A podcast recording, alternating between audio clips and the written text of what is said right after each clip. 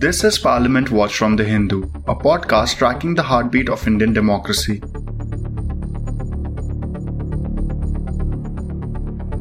Hi, today is Thursday, August the 4th, and this is the Parliament Watch podcast by The Hindu. My name is Saptaparna Ghosh, and here are the top developments from the 13th day of the monsoon session.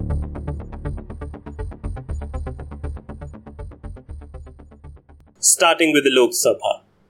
Union Information Technology Minister Ashwini Vaishnaw withdrew the Personal Data Protection Bill 2019 from the lower house. He stated that the government intends to come up with a fresh bill that would fit into the comprehensive legal framework as suggested by a joint committee of the parliament. The bill was introduced in December 2019 and was referred to the Joint Committee for examination. The committee submitted its report in December last year.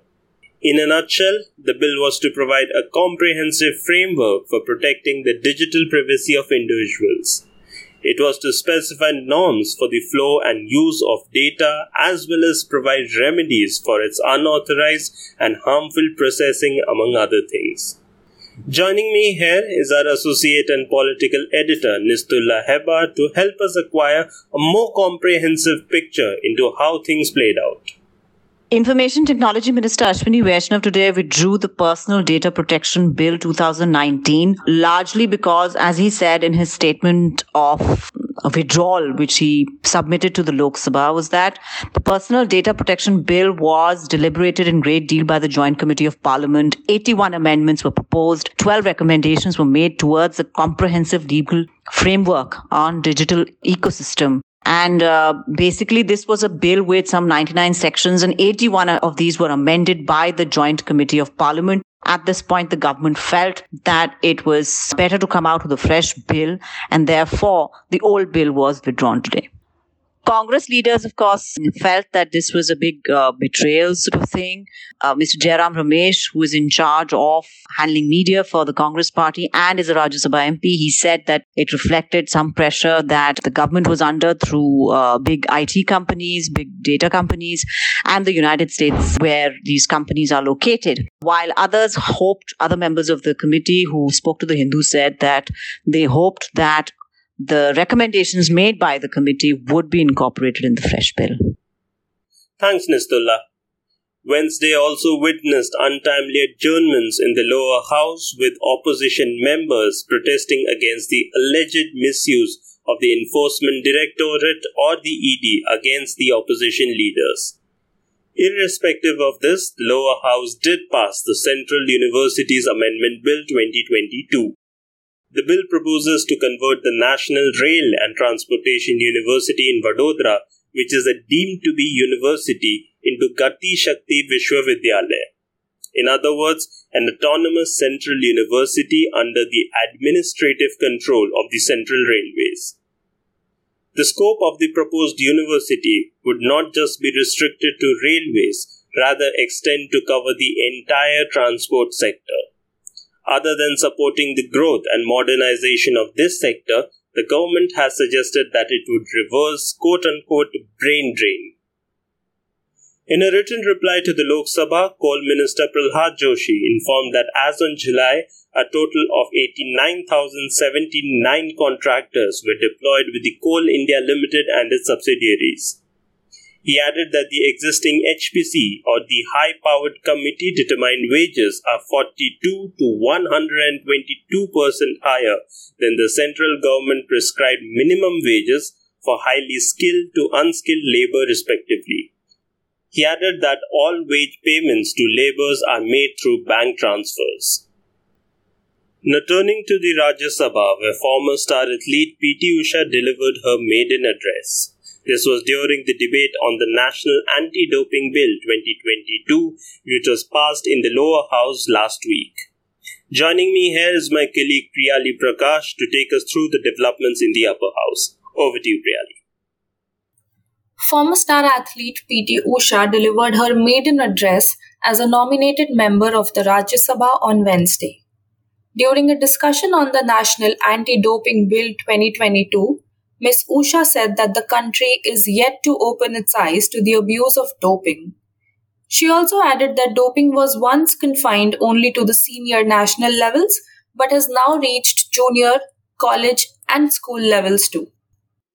When talented sports individuals are abusing performance enhancing drugs, they are not only sacrificing their career and life for short term benefits, but they are also spoiling the talents of upcoming sports individuals who work very hard to improve their performance in performance levels. In addition to, they are also tarnishing the image of our country among other nations and through this. We are also destroying the dignity and legacy of our ancestors that worked very hard for it. To control this alarming situation, with the special interest of our sports minister, the Lok Sabha has passed the anti-doping bill last week. While this phenomenon can be controlled to some extent through legislation, yet still more effective measures are impressive and needed to be taken. We should create awareness about the abuse of performance enhancing drugs in sports among athletes, coaches and parents and there should be no delay in taking timely action and appropriate ban against those who test positive of doping. Ms. Usha also used her time to shower praise on Prime Minister Narendra Modi for reviving India's performance in sports during his tenure. Rajya Sabha passed the National Anti-Doping Bill 2022 through a unanimous voice vote on Wednesday. The bill had been cleared by the Lok Sabha last week. You can check out the older editions of Parliament Watch podcast, where we discuss the National Anti-Doping Bill with senior sports journalist Vijay Lokapally. Before Wednesday's zero hour, the House was noisy like it has been on most other days of the ongoing monsoon session. Congress and Shiv Sena MPs alleged misuse of central investigating agencies by the central government and requested permission from the Rajya Sabha chairman to raise the same. Their pleas were, however, disallowed by Mr. M. Venkaiah Naidu.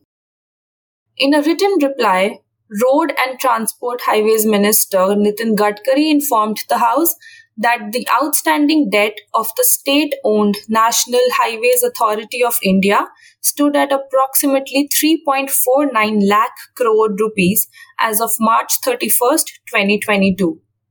The total outlay of the road ministry under 2022 to 2023 budget estimates is more than 1.99 lakh crore rupees. Minister of State for Home Affairs Nityanand Rai informed the House that currently there are a total of 34,151 women personnel in the Central Armed Police Forces. Among them, CRPF has the highest strength of women personnel. The House was also informed that action has been taken against officials who were found guilty of providing special treatment to influential prisoners in Delhi's Tihar jail. Mr. Rai informed the House that two such cases of preferential treatment have come to the notice of authorities in the last three years. That's it from the Rajya Sabha on Wednesday. Back to you, Saptaparno. Right. Thanks, Priyali. And now, for the fact of the day 3,270 crore that is the total number of digital transactions undertaken in the current financial year until the 24th of July. The previous financial year, that is 2021 22, had registered a nearly 60% increase in digital transactions compared to the preceding year. The numbers are inclusive of transactions made using Bhim UPI, IMPS, debit and credit cards, NEFT, and RTGS, among others. That's it from the Parliament Watch today. For more such analysis and real time updates on the monsoon session, do head to our website www.thehindu.com or download our app. Subscribe to The Hindu online to get unlimited access to all updates and exclusive content such as detailed explainers on the upcoming bills, expert analysis, and comments from our journalists and contributors. Do join us tomorrow as we delve into all that happened in both the houses on Thursday. Until next time, it's a wrap. Thanks for listening.